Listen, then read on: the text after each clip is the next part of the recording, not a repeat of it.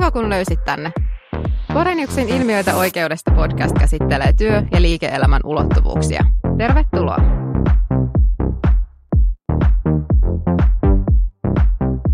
Olen Olli Latvassaho ja kanssani studiossa on tänään Boreniuksen julkisten ja yksityisten yrityskauppojen pääomasijoittamisen ja yrityssaneerausten asiantuntija, senior partner Jyrki Tähtinen. Tervetuloa. Kiitos. Tänään pureudutaan Jyrkin uraan ja keskustellaan mielenkiintoisista ja merkittävistä toimeksiannoista Jyrkin uran varrella. Matkalle on mahtunut mitä mieleenpainuvimpia ja suurimpia juttuja ja puhutaan myös Boreniuksen kasvutarinasta ja siitä, miten Boreniuksesta tuli yksi Suomen suurin ja menestyneen asianajatoimisto. Mutta ihan näin alkuun Jyrki, niin mä haluaisin kuulla, että kuka on Jyrki Tähtinen? Et käytetään aika usein ilmaisua, että oot maitokauppiaan pojanpoika, mutta mitä tämä niinku tarkoittaa? Maitokauppiaan pojanpoika tulee siitä, että isäni puolen suvussa oli parhaimmillaan varmaan 13 kivijalka elintarvikeliikettä, jota leikkisesti olen kutsunut maitokaupoiksi. Mä olin siellä kesätöissä 6-13-vuotiaana joka kesä useamman viikon. Varmaan nuo, silloin kun mä olin nuorempi, niin mä luulin olevani kesätöissä ja setäni mielestä mä olin varmaan tota kesähoidossa, mutta joka tapauksessa tykkäsin siitä puuhasta aivan suunnattomasti ja siitä jäi tällainen yrittäjän mieli, joka on sitten ehkä hieman määritellytkin sitä, että mihin, mistä hommista sitä on kiinnostunut uransa varrella ja minkälaisessa organisaatiossa sitä halunnut olla töissä. Ehkä joku toinen sellainen ja ihmistä määrittävä tekijä voisi olla se, että noiden vuosien välissä niin mä olin kymmenenvuotias, kun isäni kuoli vähän nuorilla päivillä ja, ja tämän, niin olen sitten ollut niin sanotusti yksinhuoltajan poikakin aika pitkän osan, osan sitten tota, noin, niin nuoruuttani ja olen saanut hämmästyttävän määrän tukea sitten äidiltäni, joka vastasi vähintään varmaan kolmea vanhempaa. Mielenkiintoista kuulla ja nyt mä haluaisin siirtyä siihen oikeisvaiheeseen ja sun opiskelu oikeustieteellisessä, että miten sä päädyit Helsingin yliopistolle oikeikseen ja oliko mahdollisesti joku muu ala, mistä sä olit ensin tai samaaikaisesti kiinnostunut? Mä luulen, että mun mielikuvitukseni riitti suurin piirtein siihen, että mitä näki ympärillään. Mun veljeni, joka oli mua viisi vuotta vanhempi, päätyi kauppikseen ja molemmat vanhempani olivat sieltä valmistuneet. Äitini sitten jossakin vaiheessa löysi uuden elämänkumppanin ja hän oli koulutukseltaan juristi ja ne ruokapöytätarinat sitten jotenkin rupesi kiinnostamaan niin paljon, että mä tulin sitten valinneeksi sen juri, juridiikan siitä niistä lähellä nähtävistä vaihtoehdoista. Se kai oli ehkä niinkin yksinkertaista.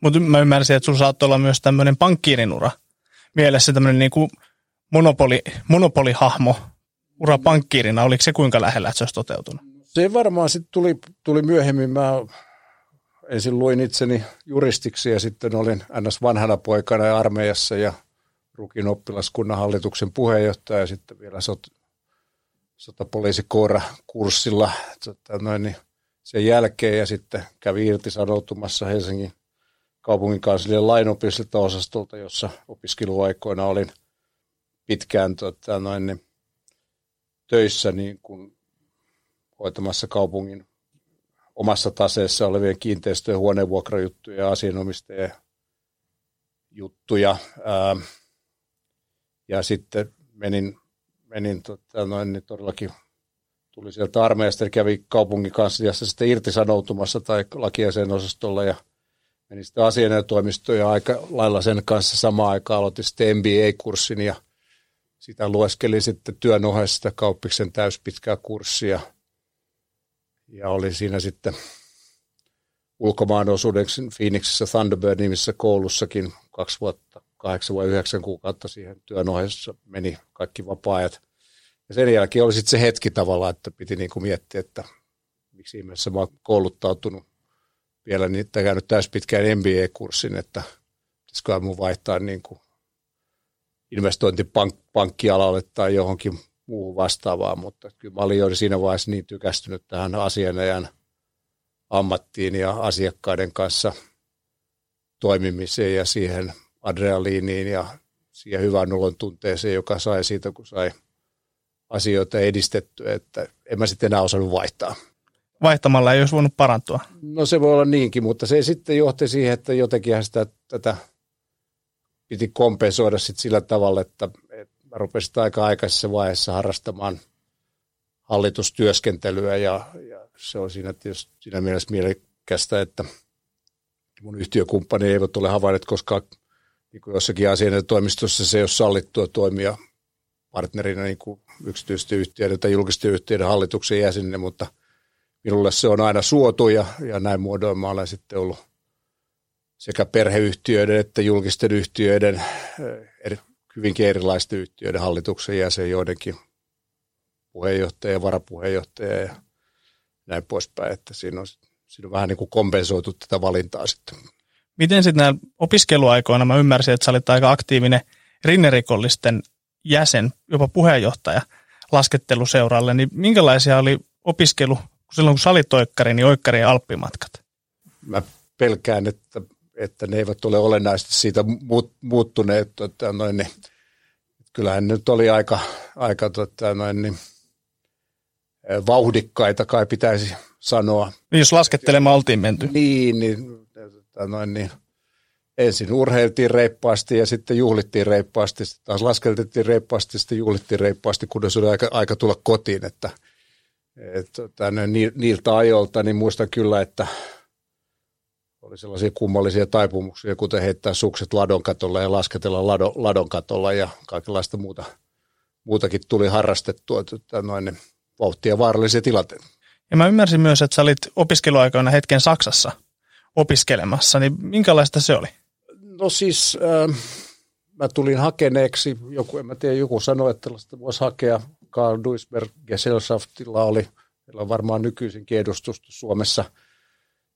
Oliko, olisiko se ollut kuuden viikon kurssi? Se ei kyllä itse asiassa ollut niin kuin varsinaisesti juridiikkaa, vaan se oli niin kuin saksan kieltä juristeille niin sanotusti.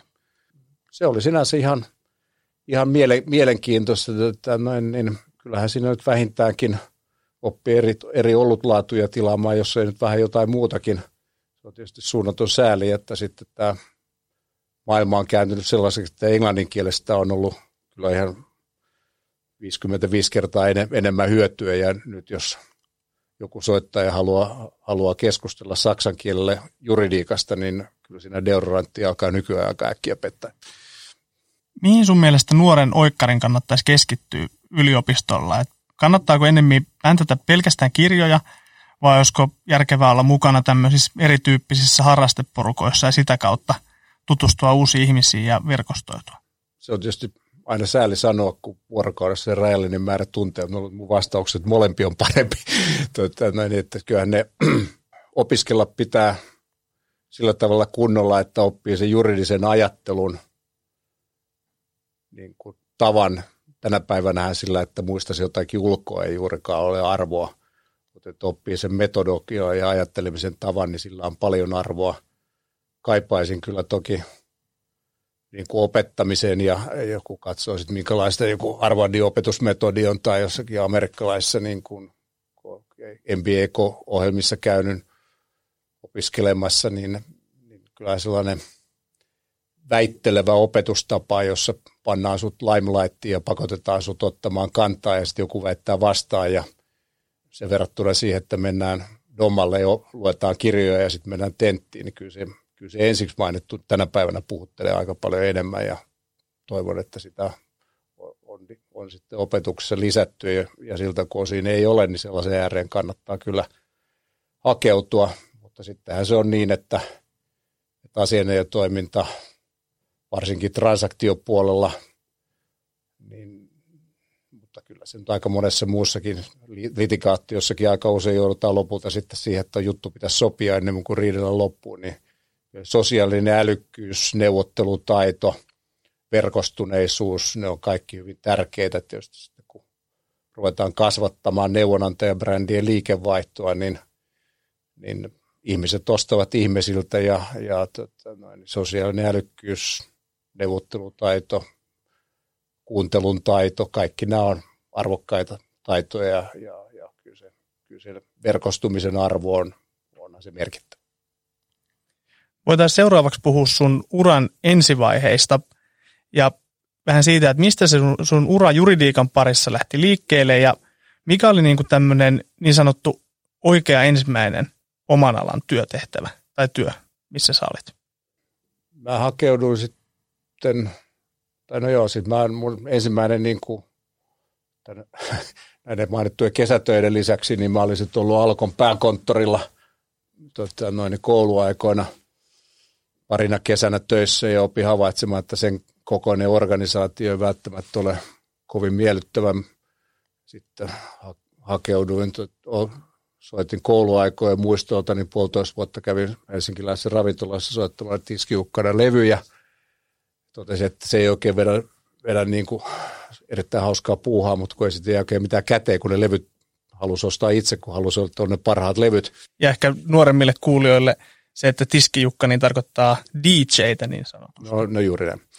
Tota, ja sitten mä hakeuduin ja pääsin Helsingin kaupungin kanssa lainopillinen osasto haki tällaista niin kuin opiskelijaa hoitamaan, niin kuin mä sanoin, näitä kaupungin huoneenvuokrajuttuja ja, ja asianomistajuusjuttuja ja onnistuin sinne sitten pääsemään oltuani puolitoista vuotta tiedekunnassa ja sehän oli käsittämättömän hienoa hommaa, koska siinä sai pyöriä tuolla käräjäoikeudessa olla isossa rikosjutuissa, jossa oma rooli oli sitten – herätä kolme ja puolen tunnin kohdalla, kun sieltä sanottiin, että tähtinen, että oliko teillä joku vaatimus kaupungin puolesta ja kantaa sitten se 1758 markkaa plus expit vaatimus tiskille ja mennä takaisin istumaan sinne takariviin sitten tai hoitaa asunto-oikeudessa sitten useampi huoneen vuokravelkomusjuttu, jotka oli osa niistä ihan aitoja riitaprosessejakin jopa. Ja, ja sitten odotella siellä vuoroansa erinäisten asianien kanssa ja jutella, niin se oli ihan – korvaamatonta ja kyllähän siitä niin kuin sitten voimakkaasti tuli mielenkiintoa asian toimintaan ja oikeastaan päätös siitä, että ei se virkamiehen ura, ura hirvittävästi kiinnostanut, mutta se oli niin kuin hyvä, hyvä homma opiskelijalle. Sen kykeni keskimäärin aika rajallisessa määrässä työtunteja hoitamaan ne varsinaiset työtehtävät ja aika usein kerkesi lukemaan tentteihin vielä työpaikalla ja lähimpään luentosaliin oli 150 metriä, että se oli erinomainen, monellakin eri tavalla niin kuin erinomainen ensimmäinen juristin työpaikka. Niin kuin sitten armeijaa siitä ja sitten sieltä tuli haettua sitten ja päästyä tota, noin, niin, sitten ensimmäiseen asianajo kokonaisuuteen, joka oli Temppelikadulla, oli se asianajo KY, jossa oli useampia pienempiä asianajotoimistoja jakamassa tilat ja markkinoi sitten tällaisella aika geneerisellä nimellä kuin asianajot KY itse asiassa. Siitä se lähti. Ja sä jossain vaiheessa sitten olit palotien toimistolla, sitten asianajana tai lakimiehenä, ja sitten sieltä palotien toimistolta mä ymmärtääkseni sut houkuteltiin sitten Boreniuset Kemppiselle töihin, niin millä tavalla Boren, Boreniuset Kemppiseltä otettiin sun yhteyttä ja kysyttiin, että tuutko tänne? Niin mä olin siellä Temppelikadulla sitten päätynyt Pakarinen Sarpenimet Valstalle, joka sitten fuusioitiin palotiehen – ja minä menin sitten siinä avustajana kaupan päällisenä niin sanotusti mukana, mutta aika äkkiä sitten havaitsin, että, että toimiston nimipartneri Tauno Palotti, jota kovasti juristina arvostin, niin kuitenkin näytti siltä, että aika monesta asiasta niin meillä oli aika erilainen, erilainen näkemys ja saatoin päätellä, että, että, että noin, niin minun urani ei välttämättä parhaimmin edistyisi, jos mä olisin aina eri mieltä toimiston päänimipartnerin kanssa, niin – tapailin sitten pöytälaatikkoon, niin muistin, että siellä oli, siellä oli tota, noin, niin puhelinnumero yhteydenotto Boreniukselta, jossa tota, noin, niin oli, oli kysytty, että olisinko halukas tulemaan Boreniukselle ja totesin, että ehkä se olisi sitten aika vaihtaa, vaihtaa maisemaa. Ja lopulta keväällä 91 niin ostin sitten Laamani, vanhemman Laamani, eli Kullervo Kemppisen osakkuuden, joka oli täyttänyt 70 ja sanonut, että etsikää tänne joku uusi osakas hänen tilalleensa, mutta etsikää joku nuori kaveri, ettei sellaista vanhaa kaveria, että ajatelkaa niin kuin pitkällä aikavälillä. Ja opin tuntemaan Kullervon tavattoman terävänä kaverina. Tämä oli minusta yksi osoitus hänen terävyydestään tavallaan, että hän ajatteli aina pitkässä juoksussa. Mitä sun mielestä, nuor, mihin nuoren juristin kannattaisi siinä uran alkuvaiheessa, ensimmäiset 4-5 vuotta, niin mihin silloin kannattaisi keskittyä? jälkiarvostelussa ihmiset saattaa pyrkiä selittämään. Minäkin varmaan kykyisin selittämään, kuinka olen tehnyt hienoja strategisia ratkaisuja mittavasti vuosien varrella, mutta että useimmiten ne selitykset on helpompi keksiä sitten jälkikäteen, että, että niin, tietysti kannattaisi, jos, se vaan, jos vaan niin on mahdollisuus, niin hakeutua sellaisiin tehtävien ääreen, jotka motivoivat, motivoivat itseänsä, koska se motivaatio ajaa perehtymään asioiden, asioihin sillä tavalla, mikä se on appanen vaave, eli vielä enemmän kuin se jutun hoito vaatii, että, että se juridinen uteliaisuus melkein mille tahansa asialle, jonka kanssa on tekemisissä, on hyvästä. Ja kyllä muistan, että kuin jälkiarvostelussakin ja se ominaisuus ei oikein tuntunut katoavan, että jos ei jotain ymmärrä, niin niin kauan luen asioita sen ympärillä, että kuvittelee, että pikkuhiljaa alan ymmärtämään. Mutta tietysti yksi, yksi helppo tapa niin kuin saada vastaus kysymyksiin, saa käydä kysymässä joltakulta, mutta siinä on helposti seura- seurauksena se, että jos pelkästään sen varassa niin kuin ajaa kehitystänsä, niin tota, kannet, kannettu vesi kaivoon, että ymmärsitkö sitten lopulta kuitenkaan, miksi se vastaus oli se, mikä se oli, jos et sä yhtään itse perehdy siihen sen asian ympäriltä. Että ehkä mä niin kuin, koen sen niin kuin aidon mielenkiinnon asioiden kunnolla perehtymisen ja ehkä sen niin kuin, se vaan löytää sen, joka itseänsä ajaa. että onko se sitten litigaatio, onko se työoikeus, onko se rahoitus, mikä se onkin.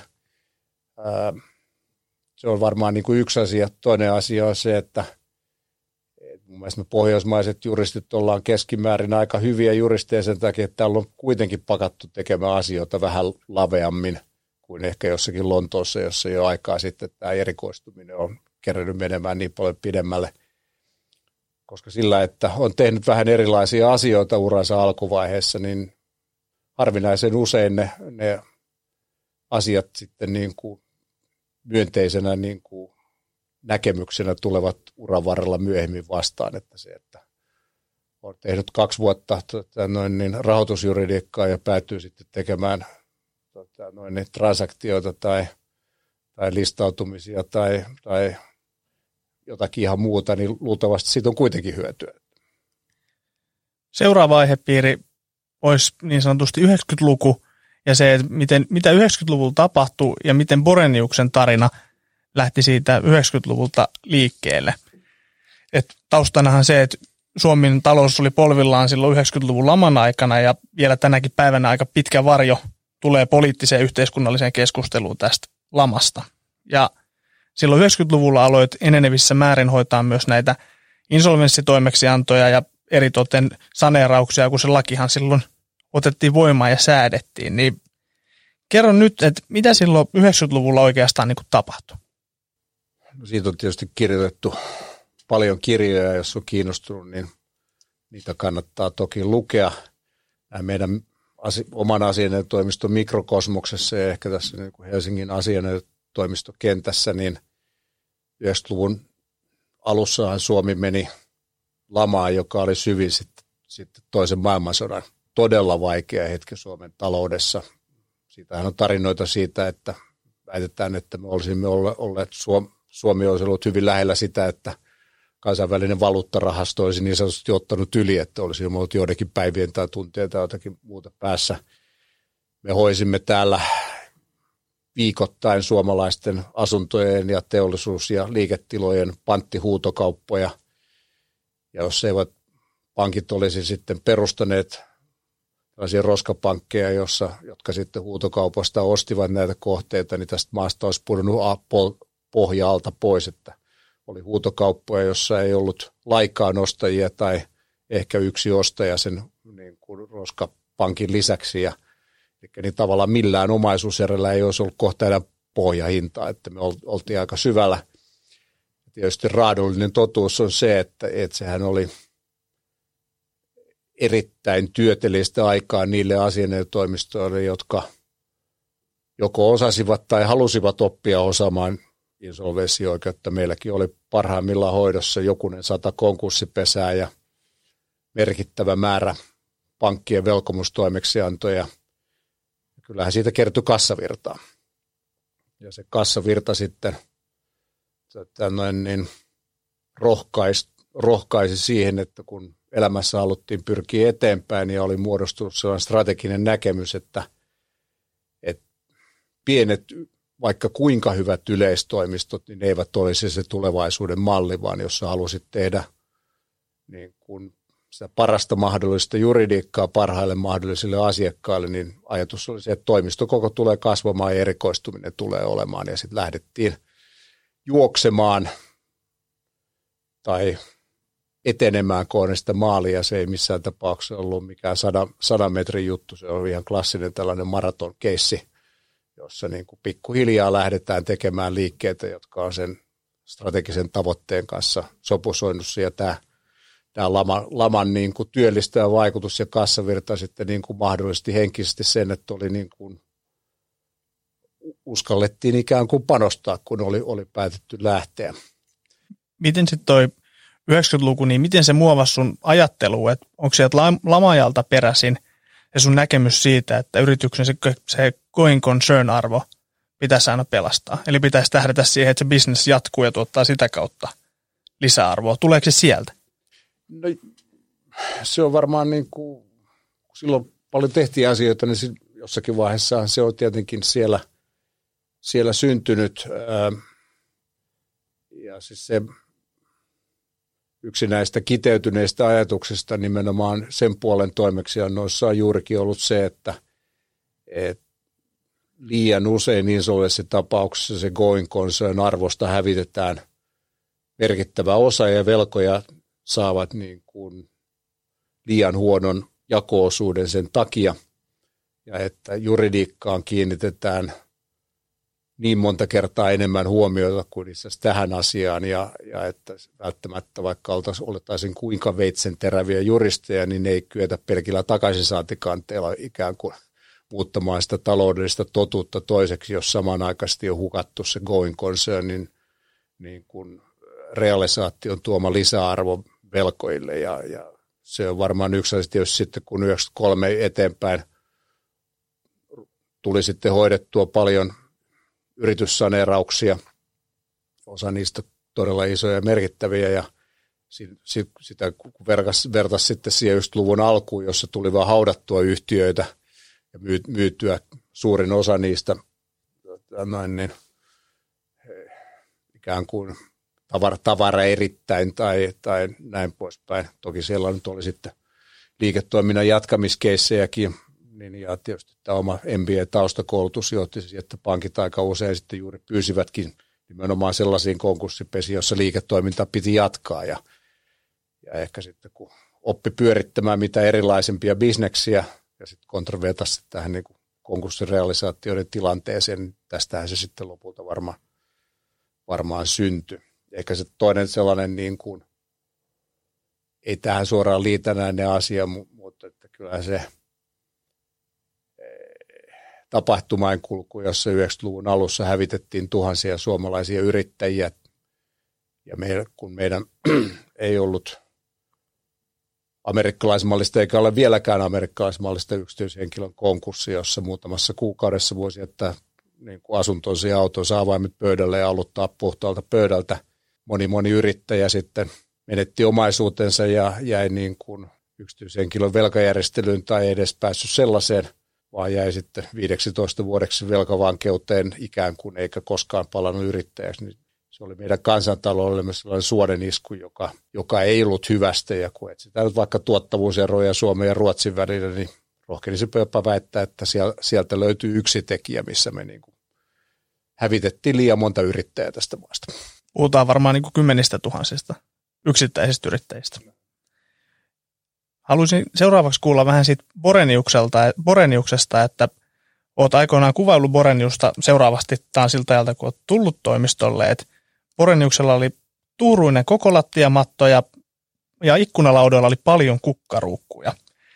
Ja sitten Respassa oli pöytä, joka oli täynnä paperia, niin millainen toimisto Boreniuset Kemp, silloinen Boreniuset Kemppinen oli, kun sä astuit sinne ensimmäisen kerran ja ja tilat saattoi ehkä olla hieman vaatimattomammat kuin nykyään etelä Niin, no siis äh, Orenset Kemppinenhän oli niin kuin erinomainen siviilijuridiikkatoimisto sekä Kemppiset että Boreniukset olivat aivan erinomaisia juristeja. Ähm, ei heitä ehkä nämä niin kuin ulkoiset puitteet niinkään kiinnostuneet. Heitä kiinnosti se hyvä juridiikan harrastaminen, harrastaminen ja tekeminen. Ja varmaan osa, osa heistä niin ei välttämättä edes se taloudellinen lopputuloskaan ollut niin määräävä, vaan se, niin kuin, se palo siitä hoitaa asioita hyvin ja niin kuin saada ihmisten ja yritysten asiat etenemään oikeaan suuntaan, mutta niin kuin sanottu, niin tuli sellainen ajatus siitä, että ehkä tuo, tuo tai se ajatus sitten kirkastui, kun sitä ruvettiin miettimään sitä tulevaisuutta. Että ehkä tuon aika olisi tavallaan mennyt. Sieltä löytyi kirjastosta tota, noin niin Butterworthin kirja vuodelta 60 jotakin, jossa oli välissä kirje, jossa kysyttiin, että haluaisikohan toimisto, se oli niin kuin aikansa Chambers, että haluaisikohan toimisto listautua siihen ja – kirja ja kirja oli pantu kirjahyllyyn eikä siihen oltu koskaan vastattu. Että sitä ei niin kuin oltu pidetty ikään kuin tärkeänä. tärkeänä siinä, siinä niin kuin tilanteessa. Että, että siinä mielessä tietylle vedenjakajalle oltiin ehkä tultu tai tulossa ja, ja, ja luojan kiitos niin kuin tavallaan havaittiin, että, että mitä se tulevaisuus vaatii että nämä jälkikäteen ajateltuna, niin nämä eteläisplanaatin isot asian nämä toimistot on varmaankin silloin 90-luvulla aloittanut sen kasvamisen. Ja miten sitten Boreniuksella, niin miten, miten sitä kasvua lähdettiin rakentaa, että mille palikoille se rakentui? Niin joo, siis kuki on varmaan niin kuin lähtenyt omista tekijöistä, niin kuin sanottu, meille auttoi, auttoi hyvä siviilijuridiikan toimiston maine, sitten saatiin tältä niin kuin puolelta sieltä 90-luvun alussa – kassavirtaa ja uskallusta in, investoida sellainen aikaisen vaiheen niin kuin oikea päätös, joka jälkikäteen voisi kuvailla suureksi strategiseksi ajatteluksi, tai sitten se oli vain tota, noin niin oikean päivän kauppalehden lukeminen, mikä se sitten sattui olemaankaan, mutta me oltiin varmaan ensimmäisiä asianajotoimistoja, jotka panostivat hyvin voimakkaasti pääomasijoittamiseen. Silloin välttämättä niin kuin venture capitalilla, private equityllä ei ollut eroa, eikä suomalaiset pelurit ne arvot, joita oli, niin sitä itsekään tunnistaneet. Mutta siihen lähdettiin aktiivisesti mukaan ja, ja aika äkkiä sitten oltiin niin kuin eturivin pelaaja suomalaisessa pääomasijoittamiskentässä.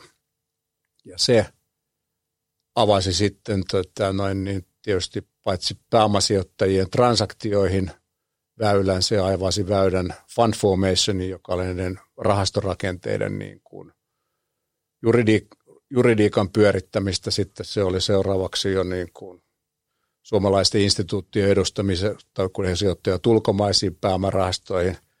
Sitä kautta tota, noin, niin tultiin sitten transaktioihin ja sitten tultiin pääomamarkkinoihin ja sitten tultiin rahoitukseen, eli se oli niin kuin kanava, kun taas jotkut meitä aikaisemmin kasvaneet pelaajat, niin he olivat niin kuin teollisessa emmeteissä ja tulivat sitten sen teollisen emmeteen kautta private equity, että me tultiin vähän niin kuin eri suunnista sinne niin kuin näihin kasvualueisiin sitten. Sen lisäksi tietysti toimistolla oli erinomaisen hieno DNA erilaisissa immateriaalioikeuksissa, patenttioikeudessa, tekijänoikeudessa niin poispäin. Ja kun se yhdistetään taas venture capitaliin, niin, niin siinä oli tällaista niin kuin luontaista kasvun tekemistä ja, ja, ja näistä niin kuin päästiin sitten rakentamaan niin, että siihen oli sitten hyvä niin kuin lähteä rakentamaan edelleen sitten merkittävää vero, veroosaamista ja työoikeusosaamista niin kuin ei siten, että sitä tehdään jonkun muun ohella, vaan sitten, että sitä tehdään vaan aamusta iltaan saakka ja näitä niin kuin erilaisia niin kuin osaamisalueita näin, ehkä näille niin kuin päärakennuspalikoille. Ja litigaatiota, niin se oli varmaan yksi tällainen, jota toimisto oli koko – historiansa harrastanut menestyksellä ja, ja, ja mitä enemmän tuli asiakkaita, niin sitä kautta tietysti tuli myös litikaatiotoimeksianto, joten se helpotti tietysti niin kuin senkin, senkin niin kuin homman kasvattamista sitten edelleen. Mikä on sun mieleenpainuvin tai sitten merkittävin onnistuminen Borenius aikana? Äärimmäisen hyvä kysymys. Tällainen, niin, ähm, nämä niin kuin isot julkiset asiat on aina aina niin kuin, niin joskus ajatus palaa osuuskunta eka yhtymän sanerausmenettelyn selvittäjäksi vuonna lokakuussa 1993 ja sitten ohjelma saatiin 94 aikaisessa. Mä olin silloin 31-vuotias aika nuori kaveri. Kuten eka mä olin silloin Suomen viidenneksi suurin konserni. Siitä saatiin kuitenkin se ydin pelastettua ja sitten sitä ohjelmaa tuli valvottua kymmenen vuotta ja riideltyä niitä riitoja ja lopulta saatu ne kaikki sitten sovittua ja siellä on yhä tota, kasa rahaa, jota sijoitetaan ja, ja, ja se osuustoiminta on jossakin muodossa yhä niin kuin olemassa tai fast forward sitten niin kuin Stockmannin saneerausmenettely, jossa päästään tällaista niin isoa julkista ikonista tavarataloa saneeraamaan ja, ja niin kuin tavallaan ajattelemaan aika monessakin kohtaa se, että miten saneerauksia on hoidettu vähän toisella tavalla ja kuinka se itse asiassa toisella tavalla ajatteleminen näytti johtava aika hyvään lopputulokseen. Esimerkiksi siinä tapauksessa niin onhan nämä niin kuin mielekkäitä, mutta onhan siellä matkan varrella niin kuin, siellä, siellä, on vaikka, siellä on vaikka mitä, että niin kuin Suomen ensimmäinen private equityn tekemä D-listaus tai ensimmäinen tota, noin niin, eh, hostile takeover, jossa puolustetaan yhtiön hallitusta tai, tai tota, noin niin, eh, Capmanin käänteinen listautuminen pörssiin. Tai siellä, siellä on niin kuin järjettömän hieno matka, jossa on saanut olla mukana, mukana ja se on todella vaikea. Niin kuin tätä tarinaa voisi jatkaa puolitoista tuntia luetella kaikenlaisia hienoja toimin, juttuja, joissa on saanut olla mukana. Että. Ja toimistohan on tarjoaa monipuolisesti eri palveluita, niin keissithän on myös samalla tietenkin monipuolisia, koska täällä on niin paljon eri, eri alojen osaajia. On, on, ja tässä on niin kuin, tietysti tässä on ehtinyt olla niin kuin tässä suomalaisen talouselämän kehityksessäkin niin kuin mielenkiintoisella tavalla mukana, että, että niin kukaan ei pulpahtele vaan niin kuin ajatuksia, että joku, kukaan ei muista Suomen PTtä enää, mutta Posti ja Tele oli, oli samassa firmassa ja tuli sitten kollegoiden kanssa hoidettua sen jakautuminen Suomessa postiksi ja teleksi ja Telestä tuli Sonera ja neuvoteltua sen vaikkapa syndikoitu lainamarkkinaentri joskus Lontoossa ja, ja yhtä sun toista mielenkiintoista. Mikä on ollut ehkä sitten silleen niin kuin vaikeinta tai haastavinta? Ja onko se loppupeleissä, jos on ollut joku vaikeus, niin onko se ollut palkitsevaa, kun sä oot päässyt eteenpäin jostain ongelmasta? No siis, äh, se on varmaan eri ammattikunnan edustajat kutsuvat sitä eri tavalla. Mä kutsun sitä asianajan aamuyöksi, kun herää noin neljän aikaa ja ratkaisemattomat ongelmat alkavat pyöriä, pyöriä mielessä. Ää, kouluaikana se oli lukion pitkä matematiikka ja, ja nyt se on sitten milloin minkäkin keissin niin kuin ratkaisemattomat ongelmat, että kyllä se, niin kuin, se että löytää niin kuin ratkaisun jollekin ongelmalle tai, tai löytää jonkun uuden tavan ratkaista joku asia, niin on se aika palkitsevaa, että saa niin kuin, ja sitten mahdollistaa liike-elämässä jonkun, koska aika usein – talous ajaa juridiikkaa, eli asiakas tulee sen, että nyt pitäisi sitten tällaista tehdä. Vaikkapa pääomarahasto, joka on, jossa on, joka on rahastettu paitsi eläkeyhtiöiden commitmentille, niin julkisesti listatulla joukkovelkakirjalainalla. Ja se olikin eläin, jonka synnyttämiseen meni varmaan 12 vai 14 kuukautta. Kyllä se ensimmäinen idea tuli piirrettyä tota, noin niin lennolla se paperisen lounaslistan, tai lounaslistan takakanteen, että miten se voisi käydä ja kukkua, ja niin se lopulta kävi ja kukkui. Että äly, älylliset haasteet on kyllä hyvin palkitsevia, mutta tietysti nyt toisaalta myöskin piinaa ennen kuin on saanut ratkaistua.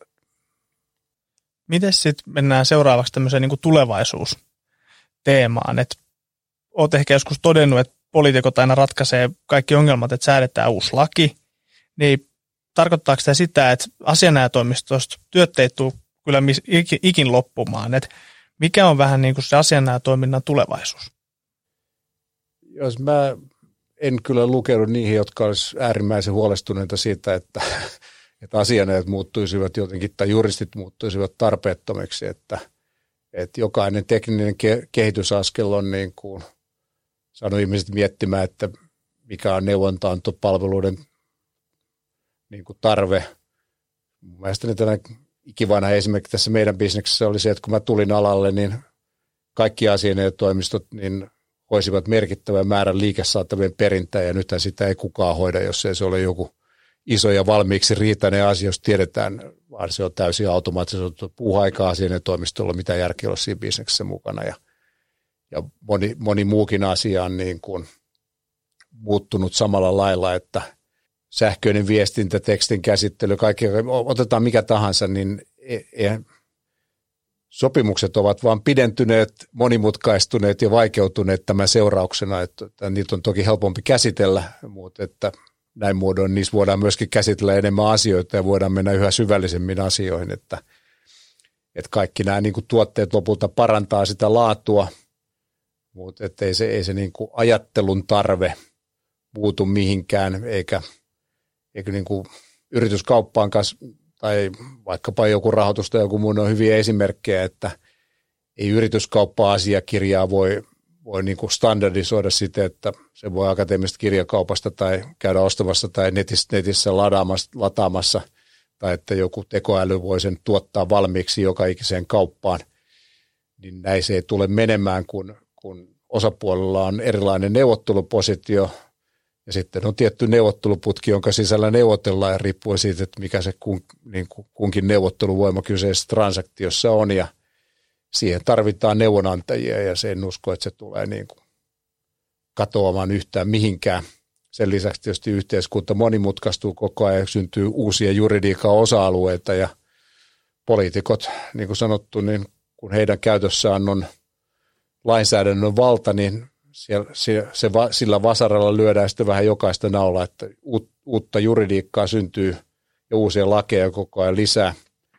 Varmaan yllättänyt monet sanomalla, että minun mielestä niin kuin pitäisi olla merkkien rajamäärä, että jos tuodaan uusia, joku uusi sääntely ja siinä on x tuhatta merkkiä tai 100 000 merkkiä tai mikä milloinkin, niin sitten pitäisi vastaava määrä vanhaa lainsäädäntöä kumota, koska – Tämä on tietysti ihmisen mielen kannalta aika hankala tämä tilanne, jossa vaikkapa nyt nykyinen pankkisääntely, jossa pankit hukkuvat niin kuin siihen sääntelyyn, niin ei se välttämättä helpota asioita, ei se välttämättä liike-elämää paranna ja, ja joka tapauksessa se ei vähellä juristien tarvetta.